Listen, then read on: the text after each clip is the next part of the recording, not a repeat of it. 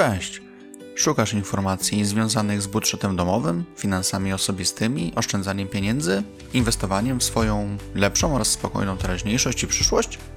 Dobrze trafiłeś. Ja mam na imię Adam, a to jest podcast Sposób na finanse. Finanse osobiste to ważna kwestia, o którą warto zatroszczyć się jak najlepiej. W tym podcaście podpowiem Ci, jak łatwo, szybko i skutecznie wprowadzisz swoje zarządzanie pieniędzmi na zupełnie nowy poziom. Zaczynamy!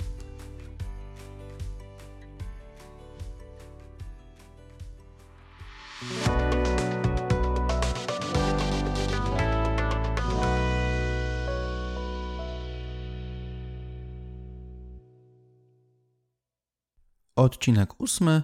Pięć sposobów na to, jak mieć tanie ogrzewanie. Jeżeli lubisz oszczędzać i prowadzić swój budżet domowy, to z pewnością szukasz sposobów na obniżenie wydatków na rachunki. Tym razem podzielę się swoimi metodami na to, jak mieć niższe rachunki za ogrzewanie. Osobiście w domu korzystam z ogrzewania gazowego. Piec dwufunkcyjny grzeje zarówno wodę oraz służy do ogrzewania domu. Przedstawione przeze mnie sposoby na tanie ogrzewanie odnosić się będą jednak ogólnie do możliwości oszczędzania na ogrzewaniu, nie tylko w kontekście grzania gazem. Przede wszystkim, dobranie właściwej temperatury jest, uważam, kluczowe w szukaniu sposobów na obniżenie rachunków za ogrzewanie. Każdy jeden stopień więcej ustawiony na programatorze powoduje wzrost kosztów ogrzewania. Istotne jest, by ustawić temperaturę właściwą dla każdego pomieszczenia. Nie chodzi mi oczywiście o to, by ustawić sobie 15 stopni i marznąć, bo będzie taniej. W domu mamy przecież czuć się komfortowo. Dla jednego odpowiednia temperatura będzie to 20 stopni, inna osoba będzie zadowolona dopiero przy 23. Osobiście ustawiam temperaturę na programatorze głównym na 21-21,5 stopnia. Reguluję też temperaturę w każdym pomieszczeniu. Tam, gdzie przebywam częściej, ustawiam nieco mocniejsze grzanie, a w pomieszczeniach, gdzie przebywam rzadziej, ustawiam temperaturę nieco niższą. Ustawienie temperatury dotyczy także grzania wody.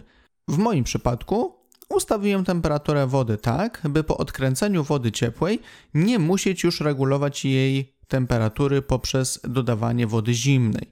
Piec ma zadaną stałą temperaturę około 45 stopni, do której grzeję wodę po uruchomieniu kurka od wody ciepłej. U mnie sprawdza się to idealnie.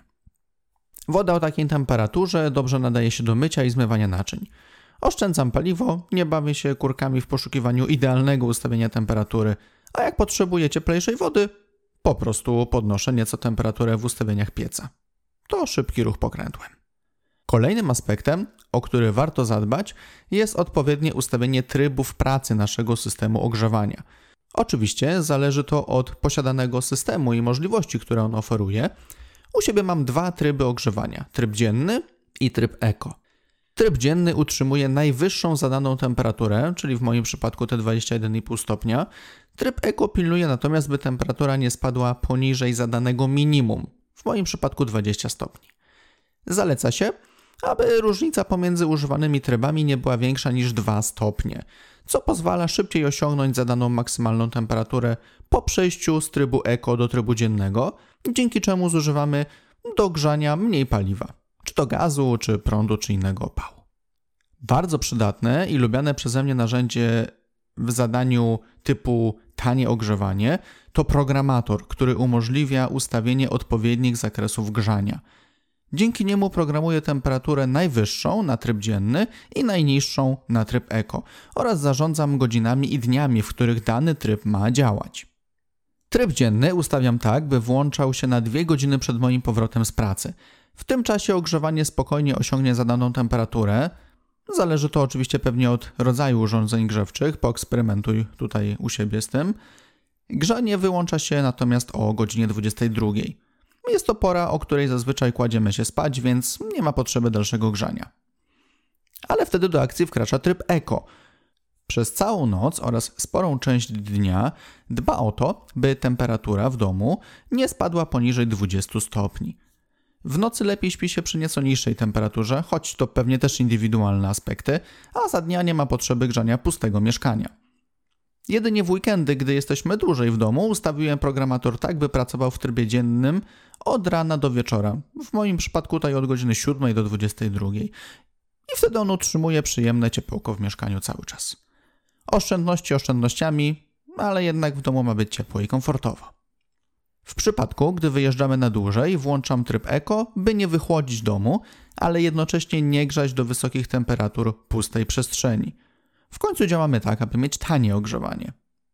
Zalecane jest też, by kaloryfery mogły pracować bez żadnych zakłóceń. Nie zasłaniaj więc ich meblami, tkaninami czy innymi przeszkodami. Można również pomyśleć o zastosowaniu specjalnych płyt odbijających ciepło, tzw. Tak ekrany zagrzejnikowe.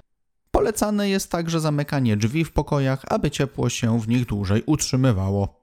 Zdarza się, że czasami nie mamy wyboru. Kupujemy dom lub mieszkanie, gdzie system grzewczy już jest zamontowany. Wtedy pozostaje korzystanie z niego, ewentualnie rozważenie remontu i przerobienie instalacji grzewczej. Jeśli wykańczamy mieszkanie lub dom od podstaw, warto najpierw zorientować się, jakie typy ogrzewania możemy zastosować.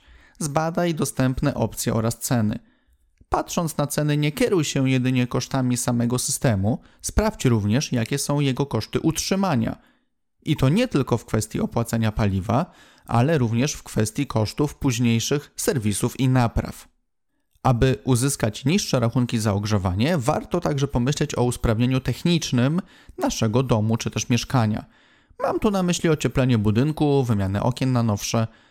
Owszem, są to inwestycje, które pochłaniają spory budżet. Jeśli jednak masz odłożone pieniądze lub jesteś w stanie zgromadzić budżet na remont, to polecam temat ocieplenia i okien zgłębić. Tu warto też podkreślić, iż nie trzeba przecież wymieniać wszystkich okien od razu.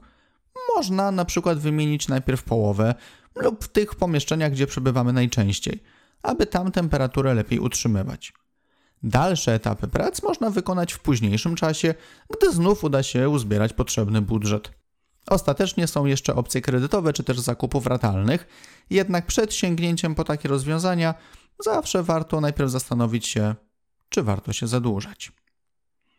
Jeśli remonty nie wchodzą w grę, warto przynajmniej zadbać o uszczelnienie okien i podjąć próby wyeliminowania dostępnymi metodami wszelkich miejsc, przez które ciepło nam ucieka. Podsumowując, sposoby na tanie ogrzewanie. Odpowiednio ustaw temperaturę. Ma być oszczędnie, ale komfortowo. Czyli nie grzejemy na 25 stopni z otwartymi ciągle oknami. Tak samo temperatura wody może być regulowana już na piecu. Jeśli tylko Twój system ogrzewania na to pozwala, korzystaj z programatora i trybów grzania, tryb dzienny, tryb eko. Nie grzej domu, gdy Cię w nim nie ma. Ustaw odpowiednie pory działania ogrzewania. Rozważ inwestycje w ocieplenie domu i wymianę okien na nowsze. Ciepło lepiej utrzyma się w Twoim domu, a przy nowych oknach ograniczysz też zapewne hałasy zewnętrzne. Jeżeli nie dasz rady przeprowadzić remontu, podejmij próby uszczelnienia okien. Nie marnuj energii wykorzystanej do produkcji ciepła. Kaloryfery powinny być odkryte i mieć możliwość dobrego rozprowadzenia ciepła w danym pomieszczeniu. Jeśli możesz, zamykaj drzwi w pokojach, aby ciepełko się w nich gromadziło. Wybierz najlepszy typ ogrzewania. Przeanalizuj ceny paliw, gazu, prądu, peletu i zdecyduj, co najbardziej sprawdzi się przy Twoich potrzebach. Chętnie też poznam Twoje sposoby na tanie ogrzewanie. Zapraszam Cię do komentowania wpisu na blogu sposób na finanse.pl. Dziękuję Ci za wysłuchanie odcinka. Zapraszam oczywiście do wysłuchania kolejnych, a także do odwiedzenia bloga pod adresem sposobnafinanse.pl. Do usłyszenia!